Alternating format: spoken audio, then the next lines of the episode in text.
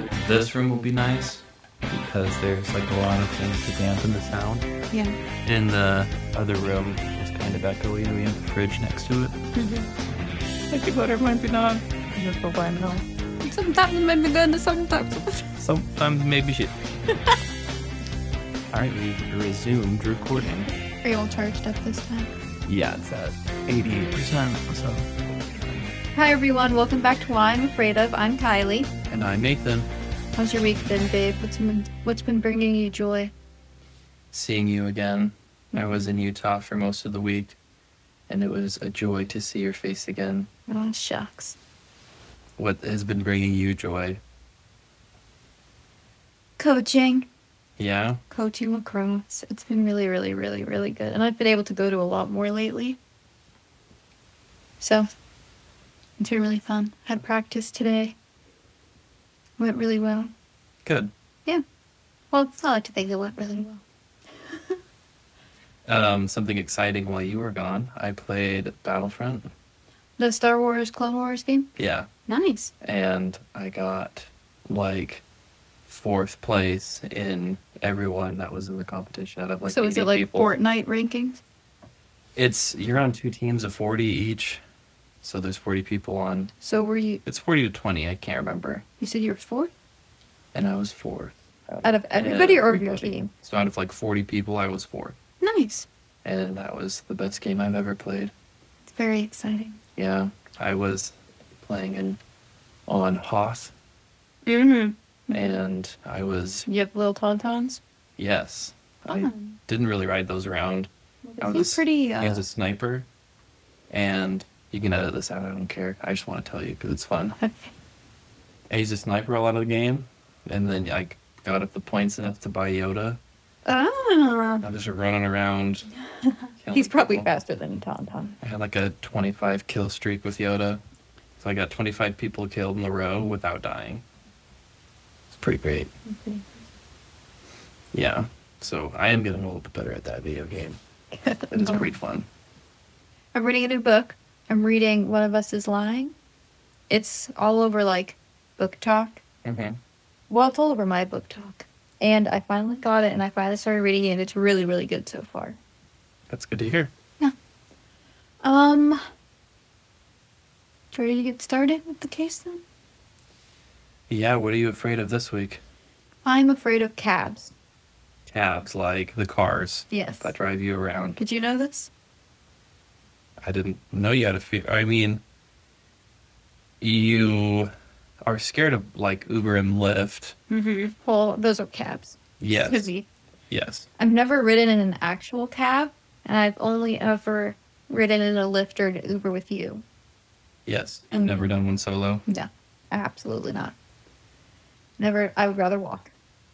Very interesting. You know what I'd rather do? I'd rather have my own car. In a perfect world. Yeah. That, my fear of cabs kind of started with Sherlock. Spoiler alert, but the first episode of B B C Sherlock, the bad guy is a cab driver who just drives them to not their right location and then makes them take a pill to kill themselves. And it's horrifying. And I'm just like, you know what? You really just get in a car with strangers. Like, you have no idea what, what their motive is. It is a level of trust you have to get over to be with that person to drive you to your destination. Yeah. I mean, at least with, like, Lyft and Uber, there's, like, reviews and ratings and stuff. And there are safety features that you can, like, have someone track your location and you can call the police by pushing a button. Yeah. So there are safety features for sure, but...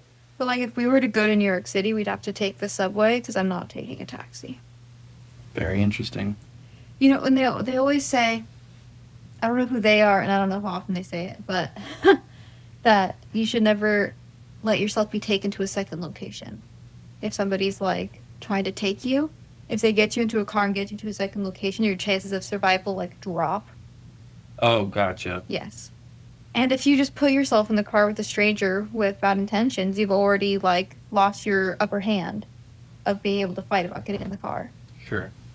So, the true crime case that reaffirmed and made my fear of cabs even stronger is the case of Holly Bartlett. My sources are the C N I B Foundation, a coast, an article by The Coast by Tim Bousquet, a C T V News article by the Canadian Press, an external report associated with the case, and a Reddit post called What Happened to Holly Bartlett. Holly Bartlett was a thirty-one-year-old woman in Halifax, Nova Scotia, Canada. She had just started a new job in research while she was also completing a graduate degree at Dalhousie University. I think it's Dalhousie. We'll ask my mom. We can call our Canadian correspondent. Should we call her? Sure. That's Nathan's favorite part of Potterless, is when he has his, what is it, U K correspondent. I'll call you back. Oh, well. Okay. Ready? I'm just going to text her. We have a question about Canada for the podcast. Holly also had an active social life most of the time, but lately she'd been spending most of her free time at her parents' house because her father was battling cancer. Oh, that sucks. She was also a member of Toastmasters. Your mom's calling you. Yeah. How'd you see about it? Your iPad's right here. Hey, Mom. Sorry, I, I'm in a, at a mall. Oh, you're good. Not sure Disney, but you guys see. And I just didn't want to. She was going to the movie. We're recording the podcast right now, actually. So uh, nice. We had, if you knew this university in Canada, it's like Dalhouse, but it's like D A L. Dalhousie. Dalhousie. Dalhousie. Dalhousie. Okay. Thanks to our Canadian correspondent. You got it. Anytime. All right. Love you. Love you too. Bye. Okay. Dalhousie. Dalhousie. Okay. I still feel like I'm saying it wrong. Like, it feels weird in my mouth. Dalhousie? Yeah. Now that you've said dollhouse, it's okay. I don't have to say it ever again, so it's fine. She was a member of Toastmasters, which is a club for public speaking. She had recently gone skydiving with a friend, and she loved to dance. Mostly, she attended swing dancing. She was also blind. Holly was diagnosed with micro... Holly, our... The main girl, she's blind. Yes. Okay. Holly was diagnosed with microphthalmia. Microphthalmia. Microphthalmia. She was diagnosed with microphthalmia, and she had underdeveloped eyes, and she had astigma and difficulty focusing, and her eyesight only deteriorated as she got older. So she wasn't born completely blind, but she is now completely blind. It oh. happened pretty quickly. That would be really, really, like, the worst thing.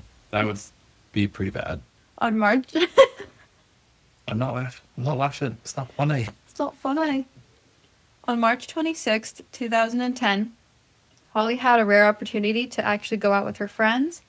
So she told her dad she'd be back Saturday and went to her place to get ready. She got dressed in blue jeans, knee-high black boots, and a sequined blue top. She also wore a red wool sweater and black gloves. She also grabbed her small black purse, which she wore like a backpack, and her white cane. They went to dinner and drinks, her and her friends, and then they went to a year-end party at the university. According to her friends, Holly only had a few drinks and was not intoxicated, and she was acting perfectly normal.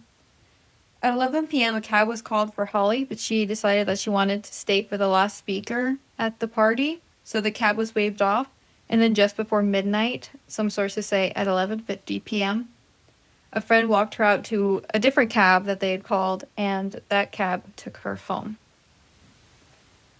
The next day, March twenty-seventh, twenty ten, it was six degrees below freezing with a wind chill of minus ten. In the morning... Uh, Fahrenheit or Celsius? That's a great question, and I don't know the answer. Probably Fahrenheit. Probably Celsius. No, minus ten. Not I mean, either way, it's, it's really, really cold. cold. In the morning, iron workers in the area found Holly lying underneath the McKay bridge. The bridge was about three hundred twenty yards from her home. Oh my goodness. The area beneath the bridge was surrounded by a fence with a padlocked gate. Um, despite that protection, there is still graffiti on the abutment, and this is the little picture circling where her body was found. Jeez, like, just in some bushes. Mm-hmm. Is that a river next to it, too? Cannot tell. She was unconscious, but she was still breathing when they found her. She was still wearing her coat. Her purse was nearby, but her cane was nowhere in sight. The workers put one of their coats on her and called nine one one. She got to the hospital at seven a.m. and was in surgery a little after eight a.m. Uh. Doctors discovered that her body temperature was twenty-three degrees. She had broken ribs and a broken leg, bruises on her face and cuts on her hands and feet. There was no sign of rape. She was touch and go. She declined overnight. The attending doctor said, quote, "Further support for this lady was futile and only served to prolong her death," end quote. Ugh. She was declared dead at ten forty-five a.m. Her cause of death was hypothermia and blunt force trauma. Again, is that twenty-three degrees Celsius or Fahrenheit? Does it not say? It doesn't say. I'm assuming that one's Fahrenheit. That's oh, man, really I've never done a Canada case. Within a day of Holly being found, officials had concluded her death to be an accident. This theory was that because she was blind with an alcohol level of zero point zero nine, according to her blood test, she became disoriented and fell off the thirty-two-foot-high abutment at the start of the bridge. This theory and the decision that it was an accident were made while she was still alive in the hospital. Really? Yes. But Holly's family and friends do not buy that. They say that she had a very strong sense of direction and was very skilled with her cane and that she could get around well on her own. Like, she lived with a roommate, but she had her own life. Yeah. Even if she was intoxicated, she knew better than to just keep walking if she didn't know where she was. She would have asked for help or waited until she sobered up or done something to gather her bearings. She wouldn't have just kept walking. It sounds like she's a very independent and very smart person for having a disability like that. Yes. She had a friend named Peter who was a specialist in orientation and navigation for the visually impaired. When they first met, Holly had reached out to him because she felt rusty with her cane skills and wanted to brush up as she moved to Halifax because it was a new area. Peter said that although she said she was rusty, her skills were pretty much perfect. She contacted Peter anytime she had to learn a new route, and so she would clearly know the area mm-hmm. in front of her apartment. So let's get into some more things about the investigation. There was a black Harley Davidson hat found near Holly that, according to sources, was never looked into or even collected. This is an area where there, like I said, there is graffiti on the abutment. So it's like people go there to graffiti and stuff. So it could, I mean, it could be anyone's up, but that goes for any crime scene. And you still collect it. Yeah. When she was found, her purse um, was found with her, and it contained an expired school I D, a bus pass, a Tim Hortons card, gloves, sunglasses, lip gloss, and her I D from the Canadian National Institute for the Blind. But there were several items missing from her purse, and it was found. They were later found in the parking lot of her apartment building. So she had been to the parking lot. Mm-hmm. It was her wallet, her iPhone. It says lip gloss, but lip gloss was also found. So I don't know if she had two lip gloss in there, if that was a source discrepancy, and also just some loose change. Um, a private investigator later described the items in the parking lot as looking like they've been thrown from a moving car. Mm. The initial thoughts when a body was found in that area was suicide attempt. Uh, I mean, the sources made it sound like there has been at least one suicide attempt there before. Okay. Um, but no driver saw her, and the security footage on the bridge didn't sh- didn't show her, so she couldn't have, like, jumped from the bridge. So you saw in the picture, like, the abutment doesn't go all the way up to the bridge. Yeah. So she didn't jump from the bridge. Yeah. Suicide is also not likely because her apartment's on the eighth floor and has a balcony, so she, you know. She had an option. She had an accessible, uh, more accessible place. The cab driver who drove her was interviewed and said that he dropped her off around midnight. He said that she was clearly drunk. He rated her an eight out of ten in drunkenness. But he also said that the only time she spoke was to say yes. like the word yes when he asked if she lived in the tower of the building. So how do you know she's drunk? And she's not like slurring her words or anything. Kind of suspicious. Yeah. When he pulled up to the building, it was on the passenger side of the car. So like the building was on the passenger side. But after she paid the fare, she got out on the driver's side and started walking away from the building. This is what the taxi cab driver's saying. Uh-huh. But he didn't think it was weird because he didn't know she was blind. She was just walking. I mean, you should be she able had to... a cane. Yeah. You know? Unless you're very not observant. Yeah. He, he might have just been like, dropping her off, going to my next, my next gig. When cops were investigating the area where she was found, a dog took notice of a small hole in the fence, which was not much bigger than the dog. So the cops decided that she must have started walking away from the building and just kept walking, taken a fall next to the hole, and then decided to crawl through the hole in the fence. Doesn't make much sense. And then cross a field to the abutment, and then try to climb the abutment, thinking that it was where she had come from because there was a steep hill where she had come from. Got to the top and then fell two and a half stories.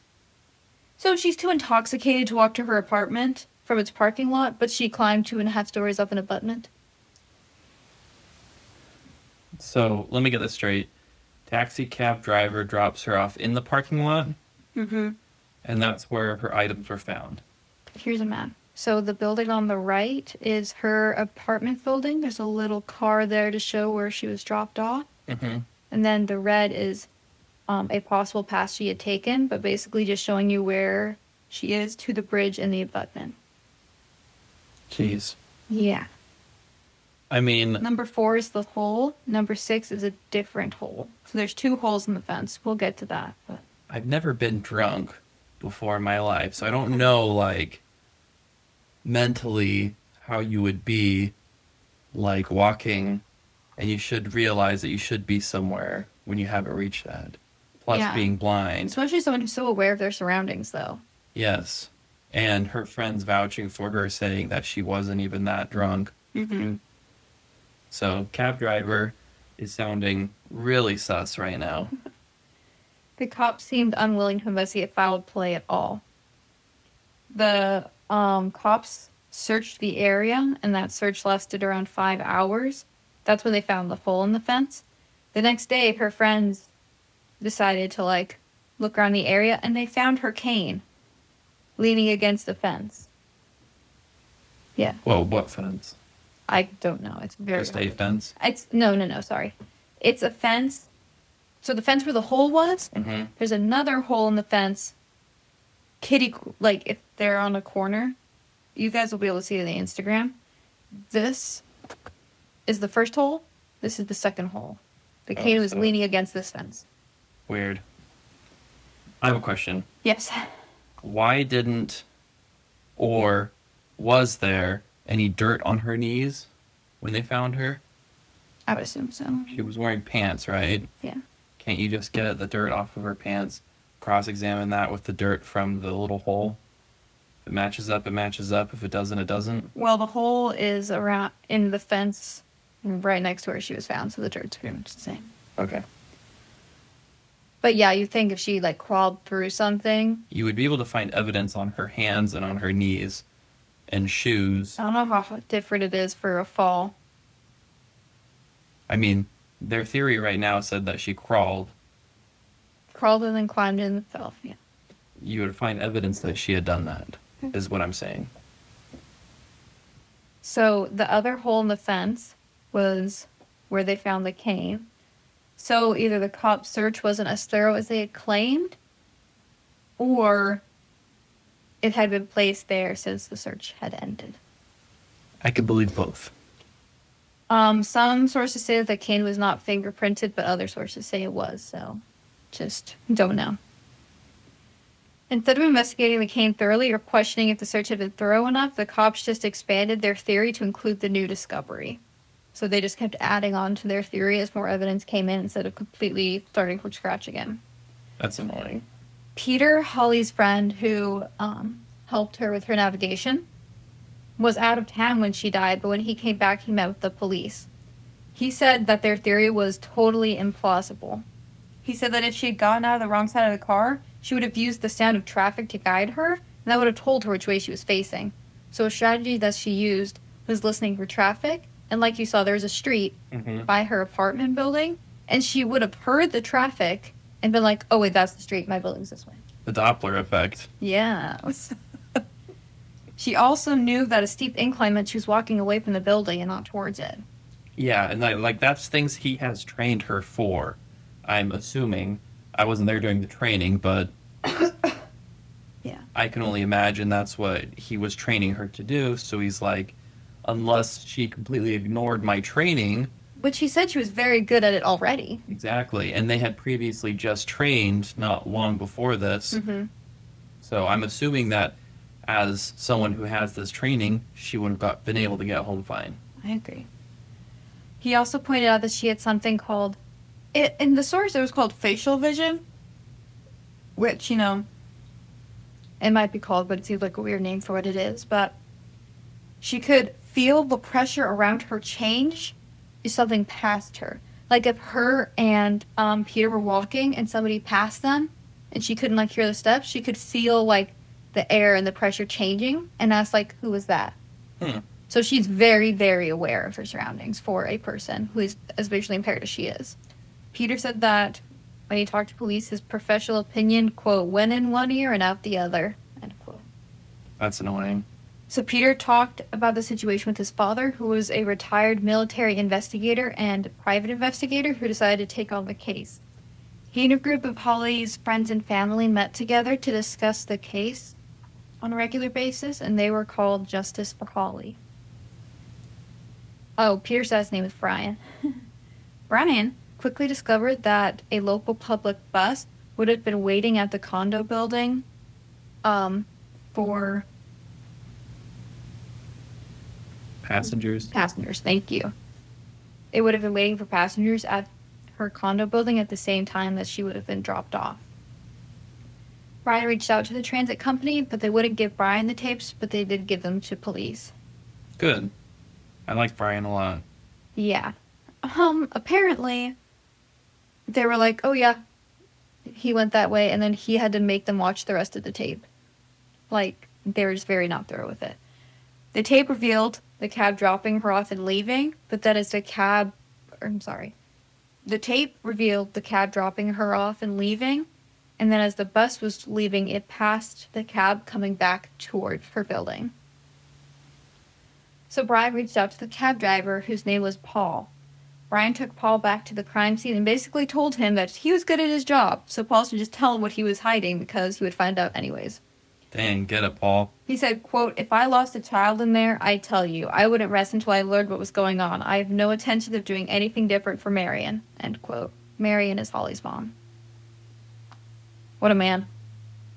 So, Paul told Brian that he was right. Paul had done something that he was ashamed of. He stole from her. He knew she was blind. And Holly handed him three twenties and three fives for, for fare, and he only gave her a dollar fifty in change on purpose to steal from her. As he drove away, he saw her in the rear view mirror, walking away from the condo building and tripping on a curb. He immediately felt bad for what he had done, so he turned around, which is where he was spotted waiting for the bus to pass as he headed back to the building. Looked for her, but he couldn't find her. He simply said that he had lied because he didn't want to admit to cheating a blind person. So now he did know she was blind. Love it. Love the lying. Paul was given a polygraph test regarding this new story, and he passed. However, the Justice for Holly group claims that the test wasn't them asking him questions. The test was him reading a written account of his new story and then being asked, is it true? And then him saying yes. And that was it. That seems odd. I've never heard of that before. No charges were brought up against Paul because the cops said that they had nothing to use to even charge him with robbery. Except that he admitted to it, which implied that he was not read his rights before he was interviewed or polygraph tested. Because they still could have charged him with robbing a blind person. Yeah. Brian told Paul that he gave sixty dollars to charity to make up for it. Yep. sixty bucks for a dead woman. Again, the police's theory of what happened just changed to match Paul's new story. They just added the fall she took at the curb as more evidence that she was disoriented and drunk. The released copy of this theory doesn't mention the robbery, but there are at least three lines redacted, so it's possible that it's mentioned in there. But Holly's mom met with the detective investigating the case, and she was told... Okay, sorry. She said that she was troubled by the lack of information about what happened between Holly getting off the cab and Holly being found, which is about seven hours of time. The detective told her that maybe she should go see a psychic. Another time she had to speak with detectives about the same thing, and he said that she had been watching too much C S I. Uh, Jerk move. Man. Marion, Holly's mom, not only suffered the loss of her daughter and this disrespect from police, but ten weeks after Holly died, her husband died from cancer. Oh my goodness. She filed a Freedom of Information Act for everything in Holly's case. This included, quote, investigators' notes, transcripts of interviews, the bus video, the polygraph test, toxicology results, and more, end quote. She was given initial notes from the cops called to the scene and notes from the detective supervisor, but nothing else. The reason given was that releasing any more information, quote, would be an unreasonable invasion of a third party's personal privacy, end quote. Who's third party? I think you're talking about the cab driver. He's the only person that I can think of whose information would be released, like the fact that he um, robbed her and it would make him look bad. So what? You're trying to get closure for this poor mom. Yeah.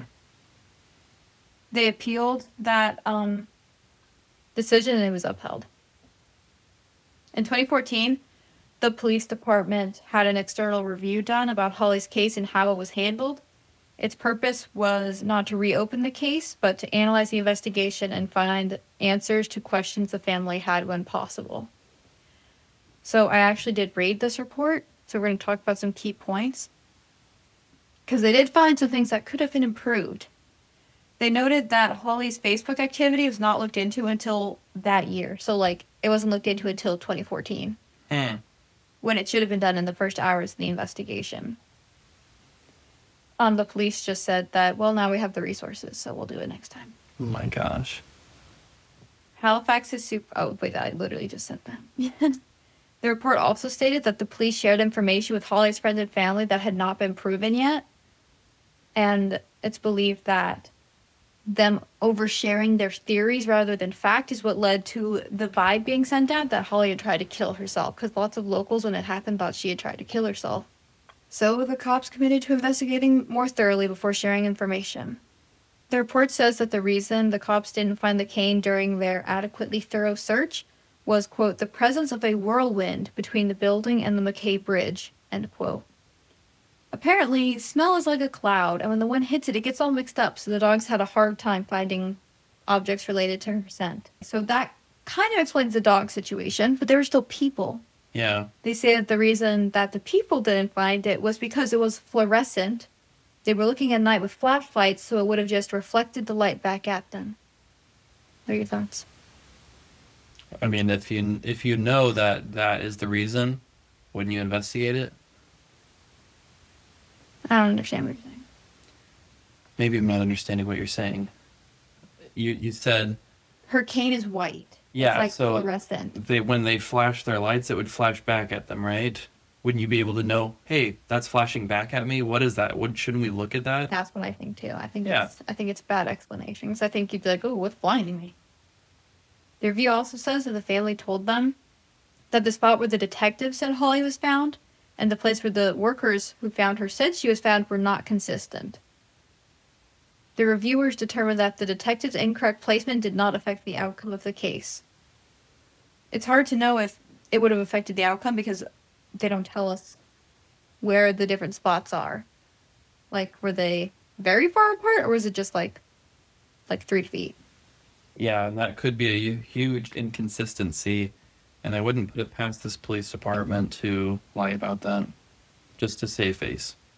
The review also says that canvassing should have been done promptly. Uh, do you know what canvassing is? When you're looking around, like police officers going around looking at the area. It's when you... Like go to door to door? Yes, that one. Yeah. Um. So people think I do. The officers only looked at footage when they did talk to people living in the area around um, Holly's building. It was four months later, and they only did it because Brian told them to. Jeez. Some sources say that they told Brian that they did, but when friends and family and Justice for Holly went around, they could find nobody who had been talked to by police. The reviewers say that someone whose name was redacted should have been revisited and interviewed more thoroughly. It also said that a redacted name representing the C N I B was too emotionally involved to give neutral evidence. Clearly, that was Peter. Jeez. Um, but the review also said that they should have found a neutral C N I B representative to look at the case if they weren't going to take Peter's word for it. They also said that the cab driver should have been interviewed longer as he was the most important witness. Yeah. His interview lasted twenty-five minutes. What? Uh-huh. And I, I bet they didn't even talk that much about her. A second interview also happened, but this section is redacted a lot. So what I can gather from it is that the interview didn't take place at the police station like it should have. And it says the investigators confronted, and then it's redacted for like a whole paragraph. There also seems to be some sort of issue with the polygraph test, but almost an entire page is redacted with that. Jeez. The review concurs that she was drinking before the fall, but her alcohol level was redacted, which is weird because if it's point zero nine, that's pretty intoxicated, and that's in other sources.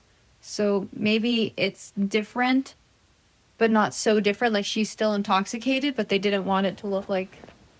They didn't want to look bad. Again, saving face. The report says that although there is little known about the actions that led to Holly being found under the bridge, there was no reason for police to believe that foul play was involved. So, theories. Obviously, accident. Yeah, like, obviously you have to... You have to answer, like... motive, smoking gun, some of those type of things. Like, yeah, this could be just a complete accident. To be fair, that's probably what I would have thought as a cop. But I also know very little about visually impaired people and how they navigate the world. So clearly they should have reached out. And I just feel like... But give it your due diligence, you know? I feel like there wasn't due diligence. Yeah, it really sucks. Another theory is that the taxi driver actually dropped her off at the back of her building. So you'll remember that the back of the... So her building is near the front of, like, the complex. Mm-hmm. But near the back is kitty corner to where she was found. Mm-hmm. So they think he went to drop her off at the back. Intending to rob her, she tried to escape because she knew she was being taken to the wrong place. And she fell. Like, she ran and fell. The taxi driver tried to cover it up um, by driving... Okay, so people think he tried to cover it up by driving to her building so that cameras would catch him going there. Okay. But that doesn't make sense to me because the camera was on a public bus, and if this was an accident... Like, still his fault, but technically like an accident, like he wasn't there to kill her, I don't think he would have thought about the bus cameras. Another theory about that says that when she got out, she ran towards her building, got disoriented, and everything else happened. But he saw her heading towards the building, so he drove to the front, and she wasn't there. And then he went back to where she had run from, couldn't find her, and then went back to check the building again, and that's why he's caught twice on camera going to the building. Very interesting. And then people think that in her panic, she left her cane in the car, and he put it there after the search had finished. Interesting. According to Reddit user... Deion's, okay, D E I O N O S W Y R D, who lives in Halifax. Most locals think that the cab driver is responsible for Holly's death. He was the last person to see her alive. Yep. That points a big finger at him. Yeah. I just feel like they didn't do due diligence in getting what the people wanted out of this taxi driver. Yes. And, like, there's something to be said about, like, obviously if somebody loses a child, they want to have closure in it, but it's not just Marion. Yeah. It's like family and friends and private investigators, and there's a documentary series about it called What Happened to Holly Bartlett. So that's why I'm afraid of cabs. Yeah, that's very scary.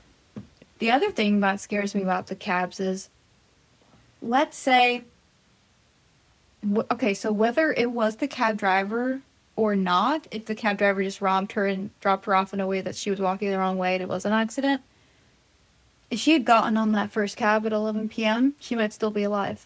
Yeah. It's just like, if she'd gotten right home. It's just small things like that, and obviously, like, you can't think too much about that. I'm sure her family tries not to think about that. Her friends at the party. I mean, it's clearly not their fault. I'm sure her friends have a lot of survivor's guilt in a way. Yeah. That they feel like, if I had stayed the night with her, if I had taken her home, if I had done this. A lot of ifs. But what happened is a tragedy, and I feel bad for the mom that her daughter died in a pretty horrific way. And she doesn't have much closure on it. And then her husband died. Yeah, that really sucks too. Yeah. I feel bad. Is there any like ongoing thing in twenty twenty that's happening, or is it just still this looming question of what actually happened? Well, it's not twenty twenty. twenty twenty-two. um, not really. Nothing's really happening. In the twenty twenty decade. Yeah. Nothing, nothing happened, just wondering what happened. Dang. Because even if it was like an accident, like it couldn't have taken her that long to end up where she was. Was she just there for like six, seven hours? Just miserable suffering. Yeah. That really sucks. Mm-hmm. We don't even know if like if her body had been there all night, or if her body had only been there for an hour or two. Yeah. It's tough to think. I mean, her body being, what, twenty-three degrees when it was found? And it would have to be there for a while. Like, it couldn't have been just dropped off or anything. Yeah. Really sucks. I do think if it's the cab driver's fault, I don't think he was there to kill her. I think it was a sort of accident, because I think if he had meant to kill her, they wouldn't have found her alive. Yeah. And I think her cause of death would have been something different. It could be the type of accident where he got out of the car to try, try and grab something, yes. And that's why her things are flown everywhere. Mm-hmm. And then she tripped and fell and hit her head and rolled or something. And maybe he moved the body somewhere closer. Maybe he didn't.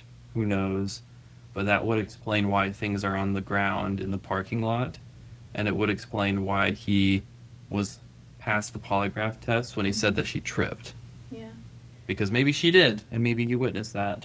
Some of the theories about um, the cab driver doing it, like the one where he dropped her off on the back, is that in her panic to leave, she left her cane and some other items, so he just dropped her phone and wallet in the parking lot, threw it out of a moving car. Yeah. And then the cane was just a little bit too... placed. Yeah. And she wouldn't have left it in the parking lot. Yeah. I think he just didn't know what to do with it, and I was like, I guess I'll just... And, like, but she would have leaned her cane up against a fence and then crawl, crawled through a hole in a fence. That's what I can't get through. That's what makes me think it's not an accident, because I'm just like, she, she you'd think she, would, she was so drunk that she crawled through a hole in a fence? Yeah. She was way too intelligent for that. Yeah. She knows what to do when she's disoriented. It's really, really confusing. Yeah. I can see why you're afraid of cabs and your lack of faith in humanity. Why don't you get it? I mean, yeah. See why I'm such a pessimistic person? But yeah, that's crazy. Thanks for listening, everyone. We'll see you for our next case. Bye.